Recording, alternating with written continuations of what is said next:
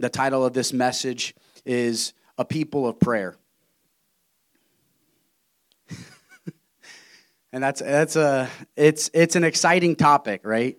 A people of prayer. I believe that it is the Father's heart for our Father's house to become to an even greater measure a house of intercession and prayer.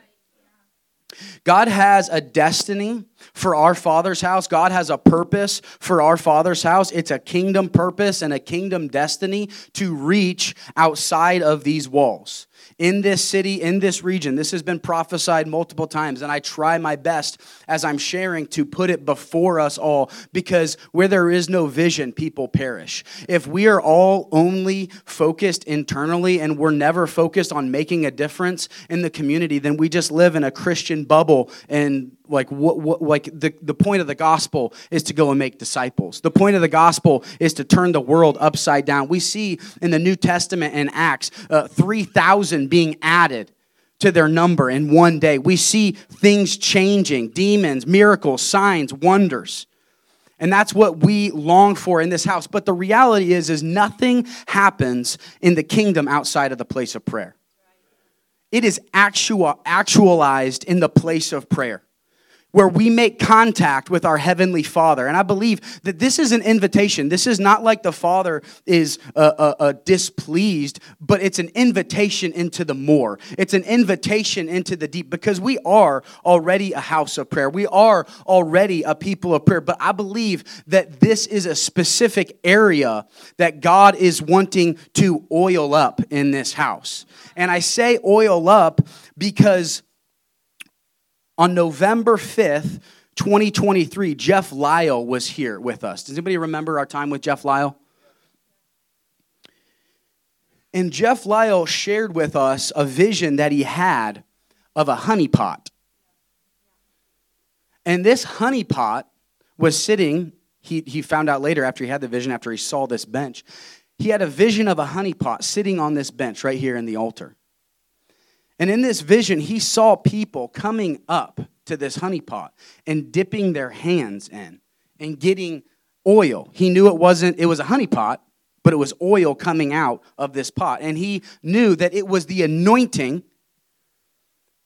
for us to become a greater house of intercession and prayer, that it is something that is dear to the Father's heart in this hour, that we would be living, breathing intercessors before Him. And I believe also uh, Nick Wilson had a vision as well. So this is not just, I, I pray that this message this morning is not just an, another message that we hear on prayer, but it is actually a, a, a now word for this body of something that the Father is wanting to do in this house. I got Nick's permission to share this vision before. Nick had a vision. He, vision. He said, I saw someone walking into the sanctuary at OFH. I knew they were headed to the place of prayer. All I could see was their feet as they were walking in this direction. As I saw them walking, a hand reached out, grabbed their ankle, and pulled them back. So I believe the Lord is giving us divine insight to what He wants, but also uh, the strategy of the enemy and the strategy of distraction to pull people away from the place of prayer. I, I say this with as much tenderness as I can, but I believe that uh, the flesh, that in the flesh, we all feel this way about prayer.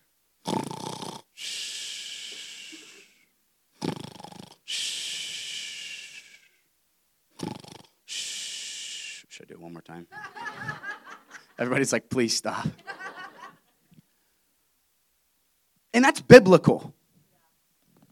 In the Garden of Gethsemane, when Jesus is coming before the Father, before his crucifixion, and one of the most excruciating times, I would say it was the second most excruciating time in the life of Christ outside of the cross, it, was num- it had to be number one where Jesus is before his Father in a place called Gethsemane. Does anybody know what the word Gethsemane means? Oil press. It was an oil press. And Jesus comes to Gethsemane. It was on the Mount of Olives, it was a garden on the Mount of Olives. He comes to this place called Gethsemane, oil press. And he brings his disciples there. And he, what does Jesus do? Jesus invites his disciples to pray with him. He invites his disciples into one of the most intimate moments in his entire life where the Bible says that it was so uh, excruciatingly uh, uh, uh, grieving to him, to his soul, that he was sweating, that his, his sweat became like drops of blood. And he comes back to his disciples three times. And what are they doing? They're sleeping. They're sleeping. I believe that this is revelation to us that we have two pictures in Gethsemane of the opportunity and the invitation from God Himself to participate in what He is doing, but we have a tendency in the flesh to want to fall asleep. We would rather be sleeping. We would rather be comfortable. We would rather be drunk off of entertainment and social media than found in a place of prayer. And I believe that the place of prayer is a place of pressing and a place of crushing, right? Gethsemane means oil press. I believe that the place of prayer is like a press that presses out the anointing of God in our lives that we would accomplish and do His will no matter how hard, no matter how excruciating, that the place of prayer aligns us with God Himself. And if we want to fulfill our divine assignment and destiny as a house here in this region, we must be found on our knees. And the reason we must be found on our knees is because what God has called us to is impossible. But Jesus says, if you have faith, you will believe whatever you have asked for in prayer. And you will say to this mountain, Get up and move into the sea, and it will be done for you.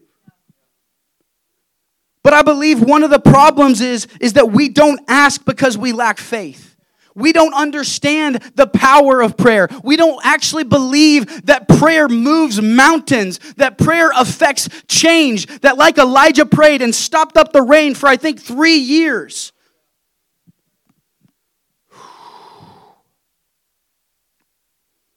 If, if we are going to accomplish the assignment God has given us, we have, have to be found in a place of prayer. I believe Leonard Ravenhill said, if, uh, if we're not praying, we're straying. The man of God that is not praying is playing. And I believe that if we as a body aren't contending, we're just pretending. But God wants to make us contenders for his kingdom. He wants to make us contenders that heaven would come to earth, that the kingdom would be made manifest on the earth. Again, it's an invitation. The Father is pleased, and it's an invitation into a greater depth of intercession and prayer for this city, for prodigals, for the unbelieving, for heaven to touch earth. I believe that prayer creates open heavens. I believe that prayer creates open heavens. Does anybody want an open heaven? Does anybody want what's happening in our Heavenly Father's house, in our Heavenly Father's kingdom, in, in our Savior's kingdom, in our Lord's kingdom to be made manifest in this place in Avon, Indiana? Does anybody want an open heaven? Does anybody want a kiss? Anybody want a touch from heaven? This is from, uh, uh, from Luke. It says Jesus prayed. It was at his baptism. Jesus, it says, while he was praying, the heavens were opened. I believe that if we would be found as a house of intercession and prayer, that God would rend the heavens, that God would open the heavens because God has always longed to dwell with his people. God has always longed to come down and be in the midst of his people. We see it in the garden when, when God creates man. Speaking of the valley of dry bones, uh, he creates man. He has flesh and he's just laying there. He's dead. Not dead, he's not alive yet. God forms him of the dust of the earth. And what does he do? He breathes the breath of life into his nostrils, and man begins to walk with God in the cool of the day. Walk with God. That's what the place of prayer is. It's a place of such deep intimacy and connection with the Father where we become one with Him. That was Jesus' prayer. John 17, that they would become one as we, we are one and we would be one and they're one and everybody's one. You, you read that enough and you're like, one, one, one, we're all one, one. but, that's, but that's what God wants. God wants a people who become one with Him. And that's what we find in Acts. We find a people who were continually devoted in one mind in prayer. Continually devoted. The Bible says in Romans chapter 12 to be devoted to prayer.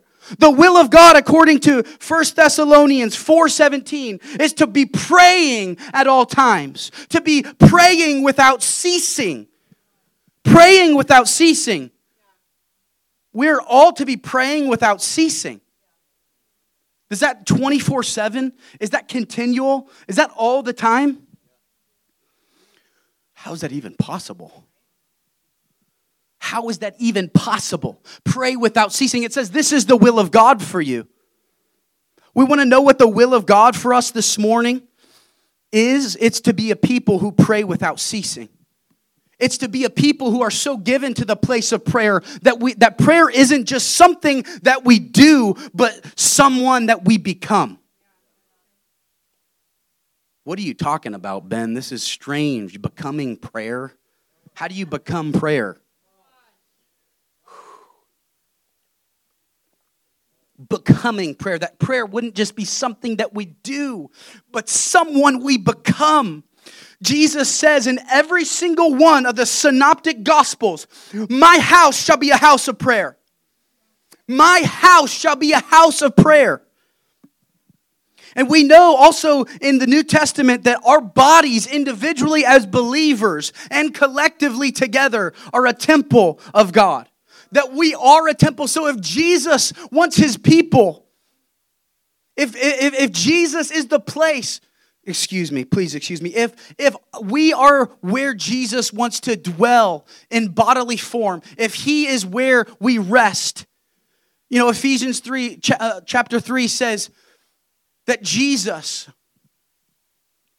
would finally settle down once and for all and be at home in you through your faith wow you're telling me that through faith, through faith, that my body becomes a temple and a dwelling place for the living God. Yes, that's the gospel. That is the gospel. And so, as a temple of the Holy Spirit in the new covenant, we are to become a house of prayer. What if there's a place in prayer? What if there's a place of intercession in our lives where we become so full of God, so connected with the Father, so full of Jesus Christ, so baptized in the Holy Spirit that our life just oozes intercession and prayer, that we become a walking prayer because we're so full of God? Does God want to fill his people? Does God want to overwhelm his people? That we would be a house of prayer. Listen to this. This is Psalm 109 4. This is an article I read recently from Dr. Michael Brown. It was interesting timing, to say the least. Psalm 109 4. In place of my love, they hatefully accuse me, but I am prayer. These are the kind of Bible verses that just blow my mind. But but I am prayer. The English translations they, they add other prepositions in there, but I am given to prayer. But I will pray. But the Hebrew has no preposition. In the, in the Hebrew, it literally reads, I am prayer. Listen to what Jewish Christian commentator Adolf Saphir says. Apparently, something good can come from someone named Adolf after all. Jesus restores everything. Come on. Hallelujah. But I am prayer. Psalm 109 4. You can look it up for yourself. I am prayer. The Messiah says in this prophetic psalm, I am prayer. During his pilgrimage on earth, his whole life was communion with God. His whole life was communion with God.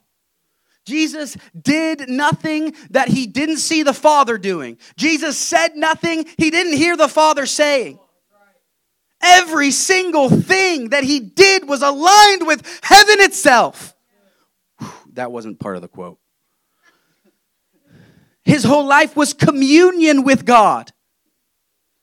And now, in his glory, he is constantly making intercession for us. But this does not exhaust the idea I am prayer. He not merely prayed and is now praying, he not merely teaches and influences us to pray, but he is prayer, the fountain and source of all prayer, as well as the foundation and basis of all answers to our petitions. He is the Word in this sense also. He is the Word in this sense also. From all eternity, his Father heard him, heard him as interceding for that world which, created through him, he represented, and in which, through him, divine glory was to be revealed. In the same sense, therefore, in which Jesus is light and gives light, in which he is life and resurrection, and therefore quickens. Jesus is prayer. but I am prayer.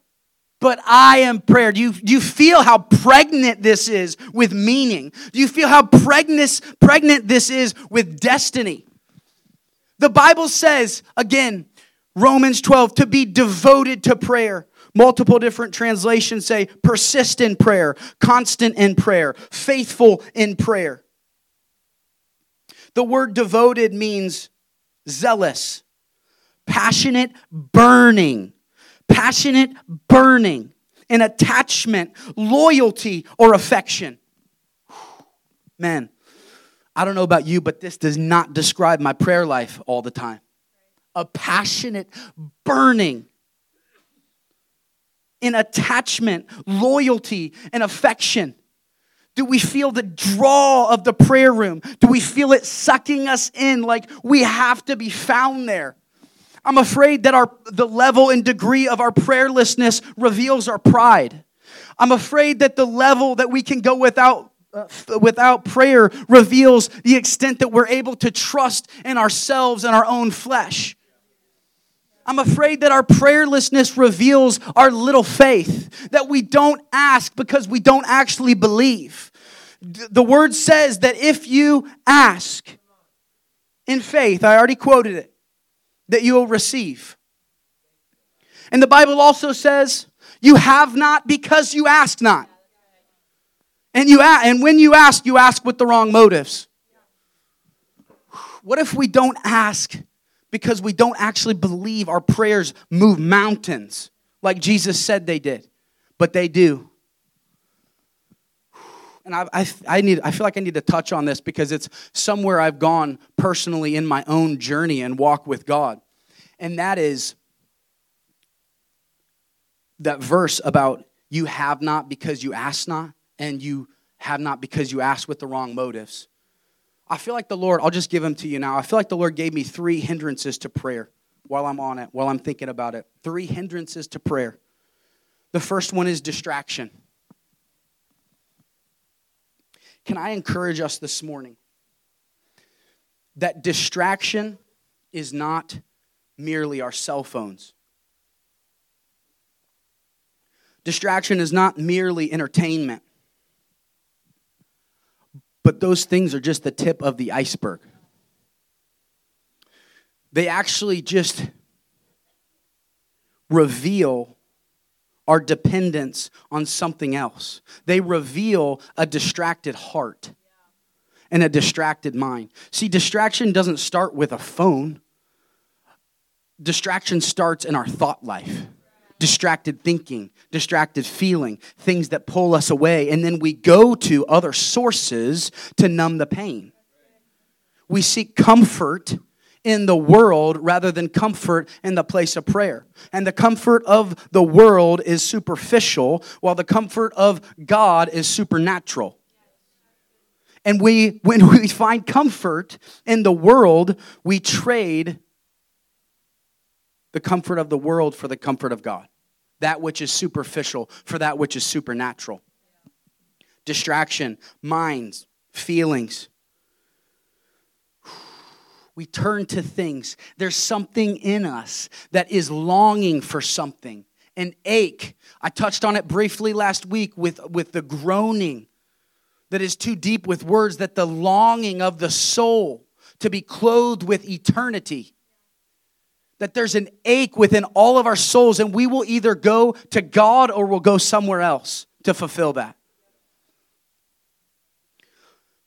I believe the second hindrance of prayer that the Father wanted, there's a lot, but there's just three that I want to give you. I feel like the Lord highlighted to me. The second is unbelief. We just don't believe it works.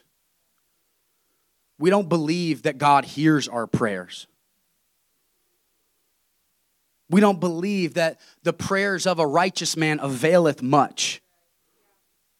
We, we believe that our prayers fall on deaf, ear, deaf ears rather than the truth of the scripture that he delights in the prayer of the righteous. Or you even throw Song of Solomon in there. Your voice is beautiful to me. Your voice is lovely to me. What if we had that revelation about God that He actually wants to hear our voice more? Unbelief doesn't work. And fear, an unhealthy fear. And this is where I went off track with the James verse. Is saying, You have not because you ask not, and you ask with wrong motives.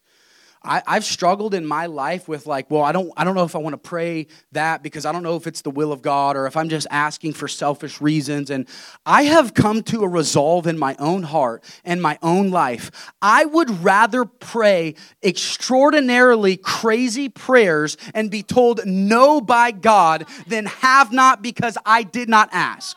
And if I'm trusting in my Father, that even if I'm praying with a selfish motive, I am just entrusting myself to Him that He'll reveal my, my motives and then just refine me. So it's just a win win. I want to release that over us today that we would not have fear of asking because I don't know if it's the will of God or whatever. If it's not God's will, you're not bigger than God. You're not going to manifest something that is outside of His will. And if even if something happens that is uh, uh, uh, uh, challenging, he turns all things and works them all together for the for the good of those who love him. Amen.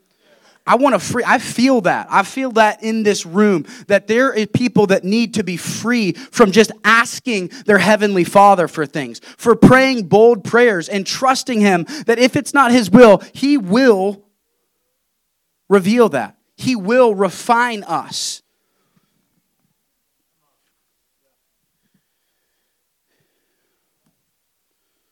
Jeff Lyle's word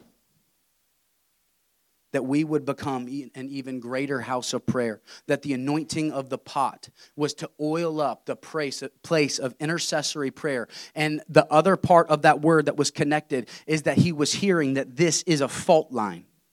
This is a fault line. He had a picture of a shaking and a quaking happening in Avon, Indiana, that started from this place and it was connected to the place of prayer. I'm telling us this morning if we want to affect change in this region, if we don't want to just be a nice little church that gathers in a fishbowl every Sunday and Wednesday, but if we actually want to see the glory of God manifest, I don't want to play church. I want to see his power come down in unprecedented ways. I want to see revival. I want to see outpouring. I want to be I want to see shaking. I want to see awakening. I want to see the spirit move in ways that that confound me. I want to see God move in ways that challenge my theology. That blow up all the boxes of like, well, I, I thought I believe I don't know. I don't have any words. But if we're not found in a place of prayer, we will not walk in all that God has called us to walk in, both individually but also collectively. The Father's desire is that prayer isn't just something we do, but something we become. My goodness gracious. Would you guys turn with me to Matthew chapter 6? Want to give us some points on prayer this morning.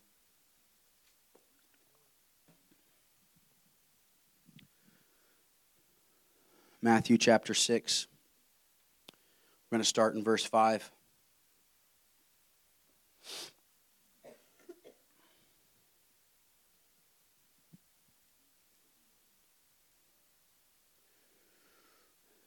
In the scriptures, Jesus gives example to an extraordinary prayer life. There are, there are accounts in the scripture, I already referenced one of them, where he prays at his baptism and the heavens open and the Spirit descends. There's other places in, in the scriptures where it says that he prayed all night,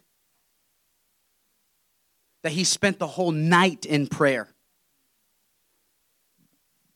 And nowhere else recorded in scripture do we have the disciples teaching, asking Jesus to teach them something the one record that we have of the disciples saying, Would you teach us? is them asking Jesus, Teach us to pray. Teach us. To, they didn't say, Teach us how to cast out demons. They didn't say, Teach us how to, uh, to open blind eyes. They didn't say, Teach us how to raise the dead. They said, Teach us to pray. What if that was our prayer life? What if we had such a life of prayer that was so lathered in the communion and the fellowship of God that someone's like, whoa. Like we like we all want to be anointed for the the miraculous, but what about being anointed for prayer? What about what about our lives looking like like so so crazy that someone's like, man, what, teach me how to pray. No, they didn't ask him how, teach us how to cast out demons, teach us how to raise the dead. They said, teach us to pray. That's in Luke's account. We're in Matthew chapter 6, verse 5. When you pray, you are not to be like the hypocrites, for they love to stand and pray in the synagogues and on the street corners, so that they may be seen by men. Truly, I say to you, they have their reward in full. Prayer that is prayed to be heard and seen by men is not heard by God. They have their reward in full. But you, when you pray, go into your inner room, close the door, and pray to your Father who is in secret. And your Father who sees what is done in secret will reward you. And when you are praying, do not use meaningless repetition as the Gentiles do, for they suppose that they will be heard for their many words. So do not be like them, for your Father knows what you need before you ask him. In verses 5 through 8, we see Jesus addressing uh, two groups of people. He addresses the prayers of the religious, which is motivated by to be seen by men, and the prayers of the Gentiles, of the world. Where, where they feel like they're going to be heard because of their many words. Can I encourage us this morning? We don't have to fight to have our Father's ear. We don't have to fight to be heard by God, He hears.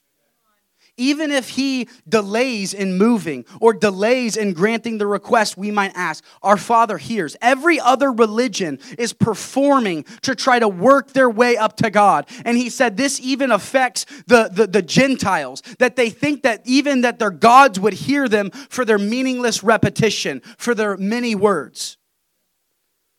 But Jesus says, Don't be like them.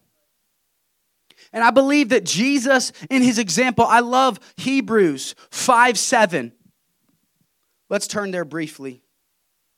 This is so impactful to me. This has wrecked my life, this one verse. This is shocking to me. This is beautiful. This is extravagant. This is mind blowing. Maybe it's just maybe it's just me that thinks that. I don't know. We'll find out.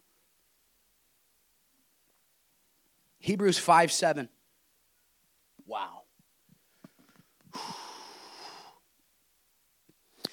In the days of his flesh, speaking of Jesus, in the days of his flesh, he offered up both prayers and supplications with loud crying and tears to the one able to save him from death.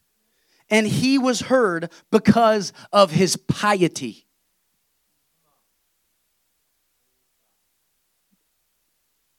We've been taught by religion that godly reverence, that's what piety means. It's reverence for God. It's godly fear. We've been taught by religion that reverence looks like stoicism rather than extravagant worship to God, prayer to God that is gut wrenching, that is loud, that is boisterous, that is crying out to Him. I touched on it briefly last week, but God is looking for a people like Hannah. God is looking for a people like Hannah and although she was barren in the natural, that we would realize in and of ourselves our spiritual barrenness, and it would produce an intercession in us to God that would say, Would you birth it? Would you do it? I can't do it. I can produce nothing. I can birth nothing. God is looking for hearts of barrenness that would be so desperate for before him. Guys, can I encourage us if we see Jesus constantly slipping away to the wilderness to pray, praying all night, offering up loud prayers and supplication with tears to God. If Jesus, God in the flesh did it, how much more do we need it? There's something that needs to be broken off of this region of a spirit of religion that wants to shut the mouths of his people, that are afraid to get loud, that are afraid to get ugly before God. The truth is, God sees it all, anyways. God sees it all. He was heard because of his piety, his godly, his reverent submission to God.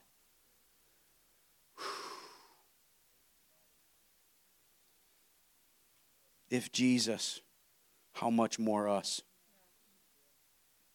Jesus addresses the prayer of the righteous, of the religious, even in Luke chapter 18. He says the Pharisees praying on the street corner to be heard, to be seen by men. Says, Thank you, God, that I tithe. Thank you, God, that I fast. Thank you, God, that I'm not like these sinners. Thank you, Lord. Hallelujah. I'm righteous. I'm good. I go to church every day. I go to church on Wednesday, Sunday. I read my Bible. Thank you, Lord. And Jesus says, Don't be like this man. He said, Be like the, the tax collector, the sinner, who said, Have mercy on me, God. And Jesus said, This one was the one who went away justified. Man, I feel like there's something about the heart of humanity that just wants to stay hidden, even in the place of prayer. I mean, God confronts Adam in the garden and he has fig leaves on. He still tries to stay hidden, he still tries to hide behind his words to God. How, how often do we as people hide behind our words to God? You know, one time the Lord spoke to me and He said, What if your words to me are getting in the way of my words to you? Can any parents natural parents in this room relate to that? Like you're trying to tell your kid something. Hey, listen. Hey, listen. Hey, listen. Would you listen? Would you listen? And they're just like, you're just like, I'm trying to tell you something. Like I'm actually trying to give you the thing you're asking, but you just you're not you're not letting me talk. I believe we do the same thing with our heavenly Father. That prayer is as much about hearing from God as it is about speaking to Him. Prayer is not transactional. Prayer is not God, a genie in the bottle who I, I, need something now, so will you do it for me? No, God is a God of relationship. God of a God is inter, uh, of interaction, of, of dialogue. God wants to speak to us. Matthew chapter 6, starting in verse 9. I have 10 points for us. I'll try to get through them pretty quick. If you want to write down, prayer is a place of. And then I would also like you to write down, like next to that, or the inverse of that. When we forsake the place of prayer, we forsake. So, in other words, we understand and learn through the, through the scriptures what prayer is. What it's a place of, but also we understand the inverse implications of that. That if we are not a people who give ourselves to the place of prayer, we're also forsaking something, we're also forfeiting something.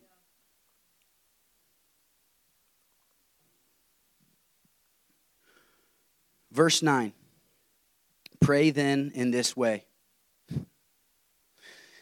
Our Father, who is in heaven, hallowed be your name man i even just feel the religiousness of the this passage of scripture that religion has just has has robbed this as it's something that's just regurgitated liturgically in services rather than something that's pregnant with meaning. Our father who is in heaven hallowed be your name. This is jesus teaching us how to pray here.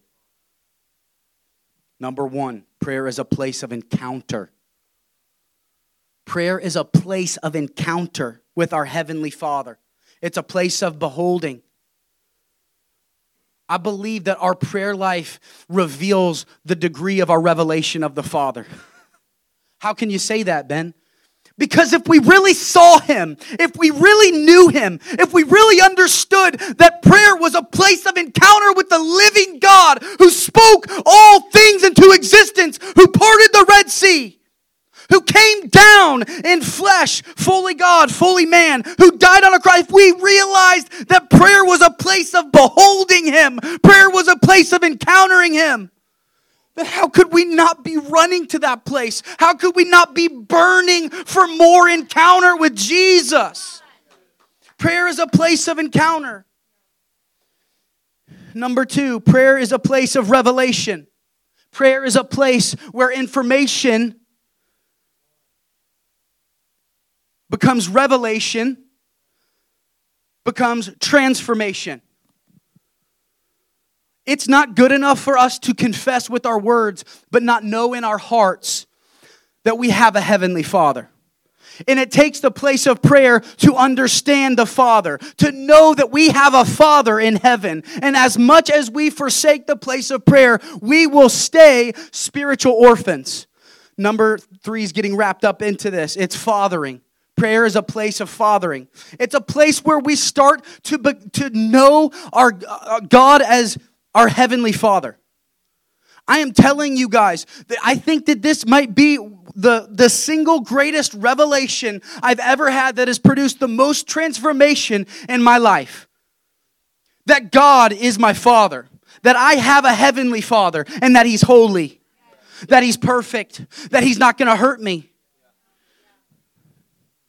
and, well, I, there's some caveats to that, but in a way that's not for my good.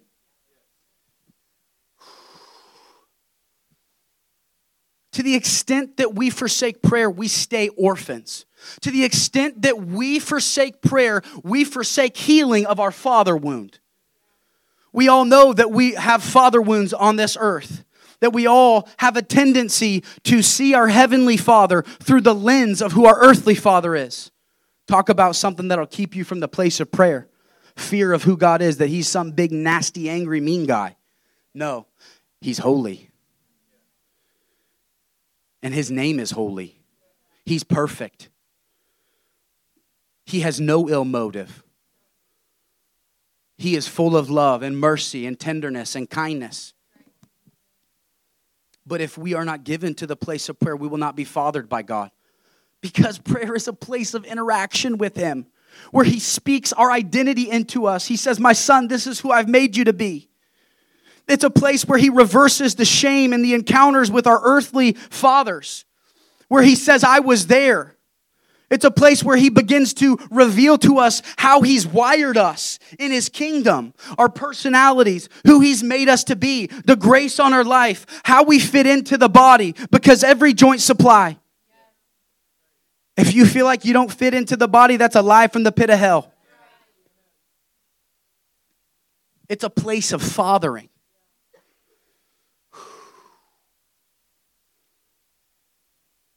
Number four. Sorry, I need to read verse 10 first. Your kingdom come, your will be done on earth as it is in heaven.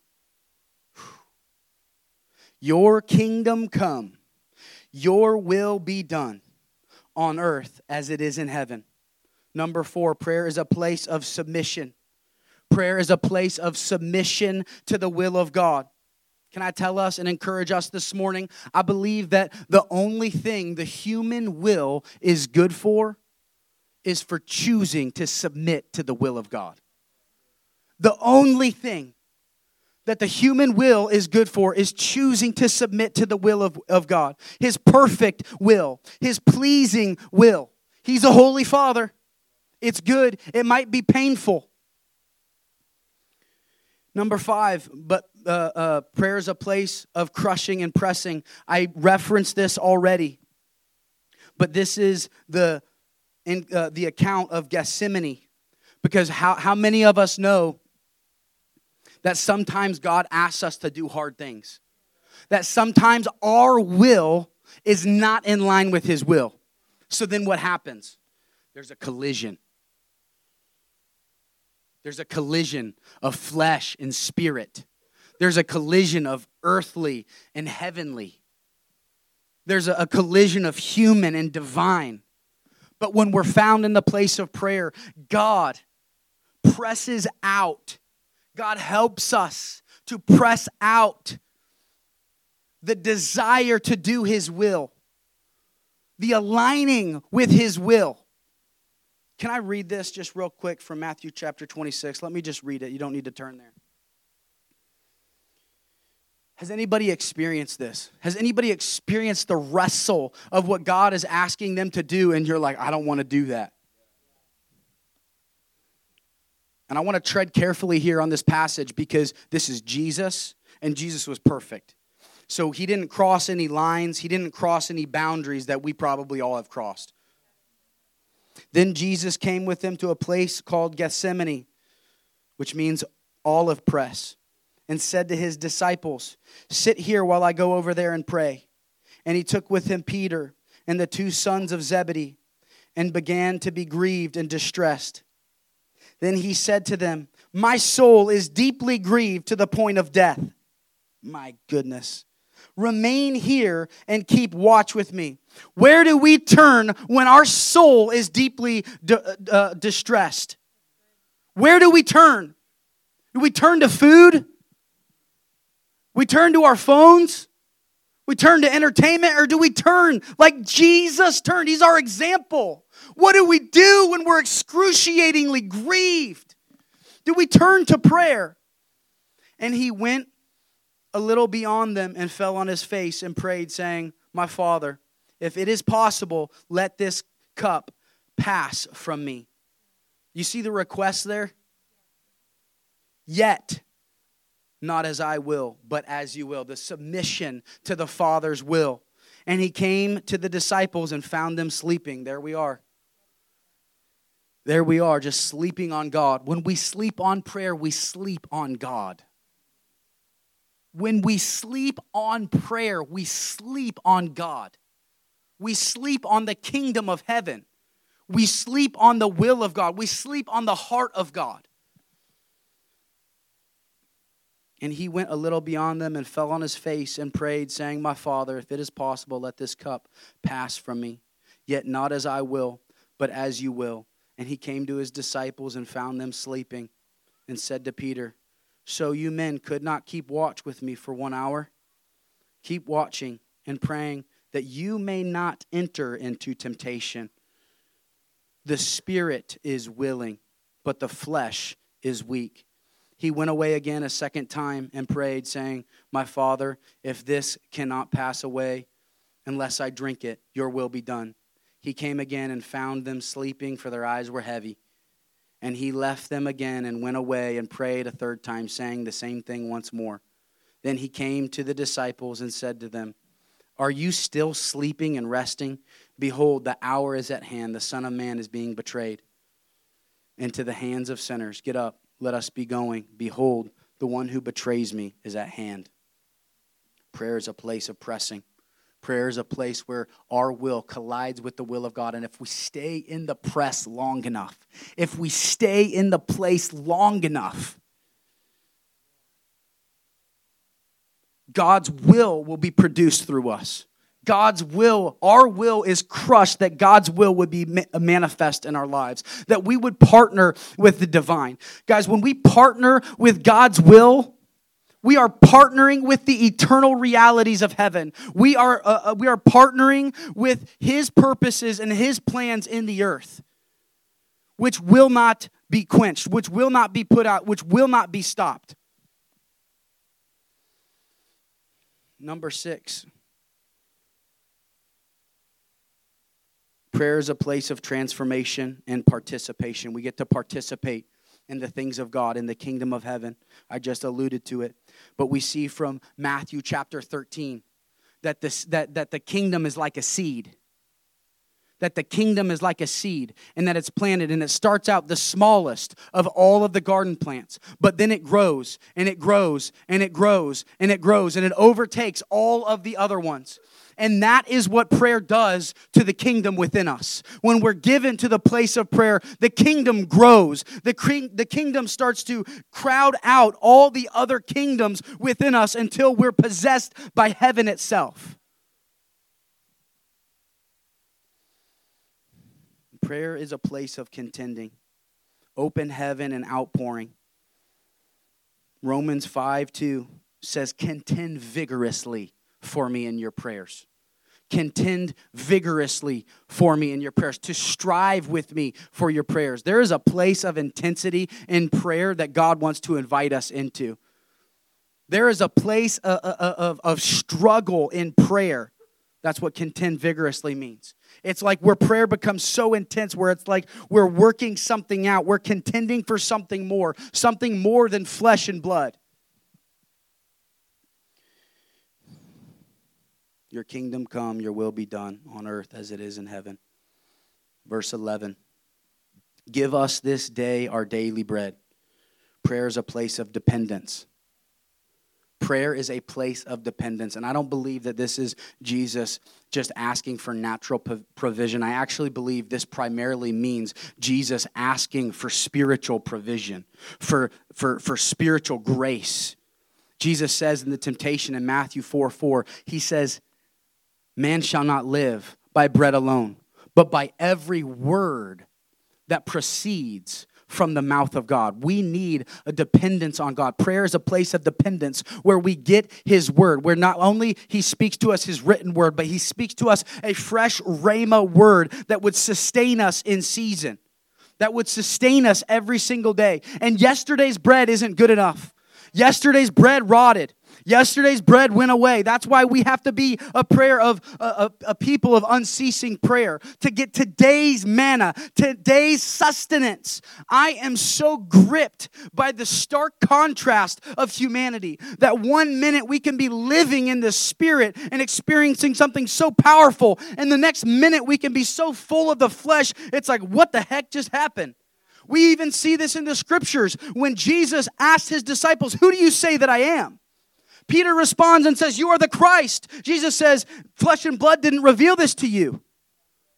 And on this rock, on this revelation that I'm the Christ, I'll build my church. Three verses later, Jesus is rebuking Peter, saying, Get behind me, Satan. You're full of man's will. I have to go to the cross. That is the edge that we live on. And that's why we have to be found in prayer, the place of dependence that is continually receiving, abiding in the Spirit, walking in the Spirit trusting in God for his daily provision. Verse 12, and forgive us our debts as we also have forgiven our debtors. I believe prayer is a place of repentance. Man, the body of Christ in America, I'm grieved by some of what I see and hear. I think that there's doctrine out there that say we need to avoid our, sin, our, our sinful humanity. We, need to, we don't talk about sin, we don't talk about repentance. But here we have Jesus when his disciples are asking him to teach us to pray, and he says, Forgive us. Prayer is a place of repentance, and I believe that it's a strategy of the enemy in the earth to make repentance a dirty word so that the body stays dirty. Because repentance actually cleanses us. Repentance actually keeps us right before God. To resist repentance is to resist Jesus himself. Repentance prepares the way of the Lord, we read in several chapters before this. repentance prepares the place of the Lord. But that's not just corporately, yes, corporately, but also individually. When I live a lifestyle of repentance, a lifestyle of keeping my heart and my life right before God, allowing Him to convict me in the place of prayer, allowing Him to correct me as His son, allowing Him to rebuke me, adjust me. It's always in love, it's not heavy handed. But it keeps me right, it keeps me clean, and it prepares the way of Jesus it prepares the way of Jesus to be, uh, to be in me, for Jesus to be magnified in me, that he would increase and that I would decrease. It's a place of repentance. I man, I'm not saying that we should define ourselves and identify ourselves as sinners. I'm not we are sons and daughters. We're clean before the Father but we have we are a mixture of dignity and depravity. The dignity is the image and the likeness of god. The depravity is our fallenness and our brokenness. And when we when we avoid the depravity we avoid dependence on god. And I actually believe that as humans when and believers, when we avoid the realities of our brokenness and our sin nature, we actually avoid a deeper love of God a deeper love for God, a deeper devotion for Him. What does Jesus say to the woman who comes in and breaks the jar at His feet, who's, who's washing His feet with her tears and her hair? What about that extravagant worship? What about that devotion? And what do we have the religious spirit speaking up and saying, What is this woman doing? This is scandalous. If, if you knew how she got this, you would be disgusted. And Jesus says, You know what? He who is forgiven much loves much. I believe that actually acknowledging our brokenness before God provides a deeper love and devotion for Him when we realize the extent, when we see His holiness. You're a holy Father when we encounter who He is in His perfection in contrast who we are in our brokenness and that he forgives us that he makes us righteous that, that jesus tore his flesh that we could have communion with the father. Man i don't know about you but that makes me want to weep. That makes me want to be more devoted. That makes me want to, uh, to, to take up my cross daily and die but the body of Christ in America just wants to, to avoid all of that, all of the depravity, all the brokenness, and we just want to pretend that everything's okay. It's not okay. Look around in our world, it's a mess.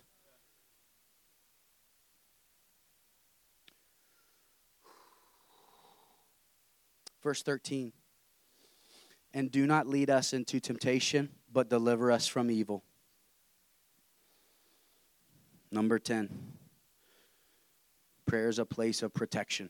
I find this verse absolutely fascinating. And do not lead us into temptation, but deliver us from evil. What does this mean? Because we know from James that temptation doesn't come from God, that he can't tempt anybody. And then we see in Matthew chapter 4, it says that the Spirit led Jesus into the wilderness to be tempted by the devil. I'm like, Lord, can you help me get out of this pretzel here? Like, I'm not sure. Like, you don't tempt. You're pray- Jesus, you're praying right now. Don't lead us into temptation, but the Spirit of God led you into temptation in the wilderness. It says in Luke that he came out in the power of the Spirit. I love that in Luke's account, he says that he went under the influence of the Spirit. I believe that prayer is a place of protection from the enemy, in that it keeps us sober minded and alert. Colossians 4, I believe it's verse 2. It says, Devote yourselves to prayer, keeping alert in it I believe that prayer keeps us spiritually awake, spiritually sharp. It helps us to discern and to decipher what is flesh and what is God. And it keeps us from entering into the temptation. Not that temptation, I don't believe Jesus is saying that temptation would never happen. It's not entering into it, it's not giving way to it, that He always provides a way out. First Corinthians chapter 10 that the Spirit of God through prayer gives us a protection from being able. Do you know that although I just acknowledged that we should acknowledge our sinfulness and our brokenness before God, I also believe that none of us ever have to sin again. That we have the power over sin and death. And I also find it fascinating that Jesus said to his, this is also in Gethsemane, we read the scripture. He said, Pray that you do not enter temptation.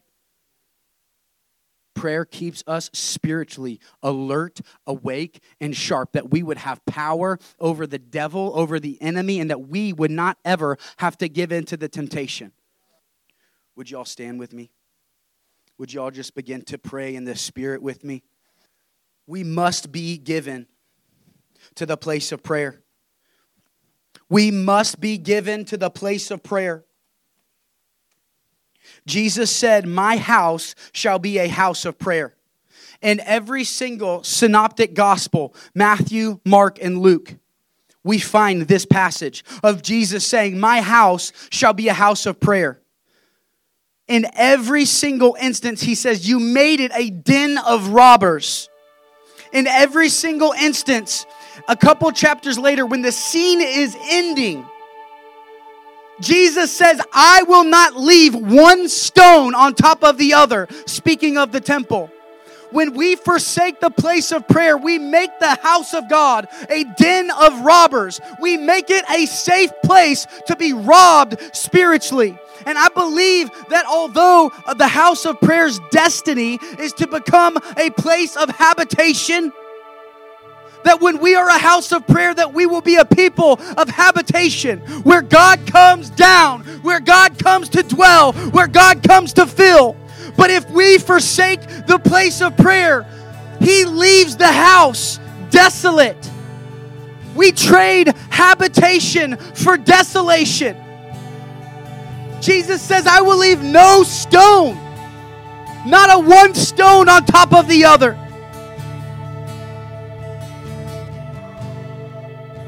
If you have a burning in your heart, if you feel convicted this morning, if you want to become prayer, if you want to become a house of prayer, if you feel like that, that hand of, of Nick's vision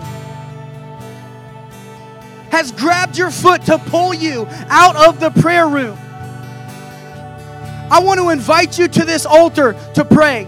I'm praying for an impartation this morning. I'm praying for a burning and a burden of intercession for God, for His house, for His body, for this region.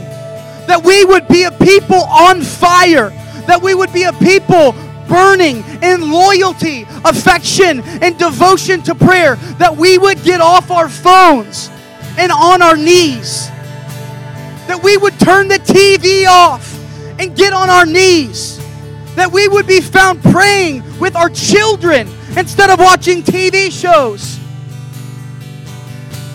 That we would develop a groan inside that longs for something more than this earth. That we would not stop contending, that we would be perseverant in our prayer and persistent, that there would be a divine endurance that happens where Jesus comes back and says, You couldn't even pray with me for one hour. Man, I don't want Jesus looking at my prayer life and saying, You couldn't even pray for an hour. God, would you make us long in prayer? Would you make us a prayer? That the incense would fill the bowls before your throne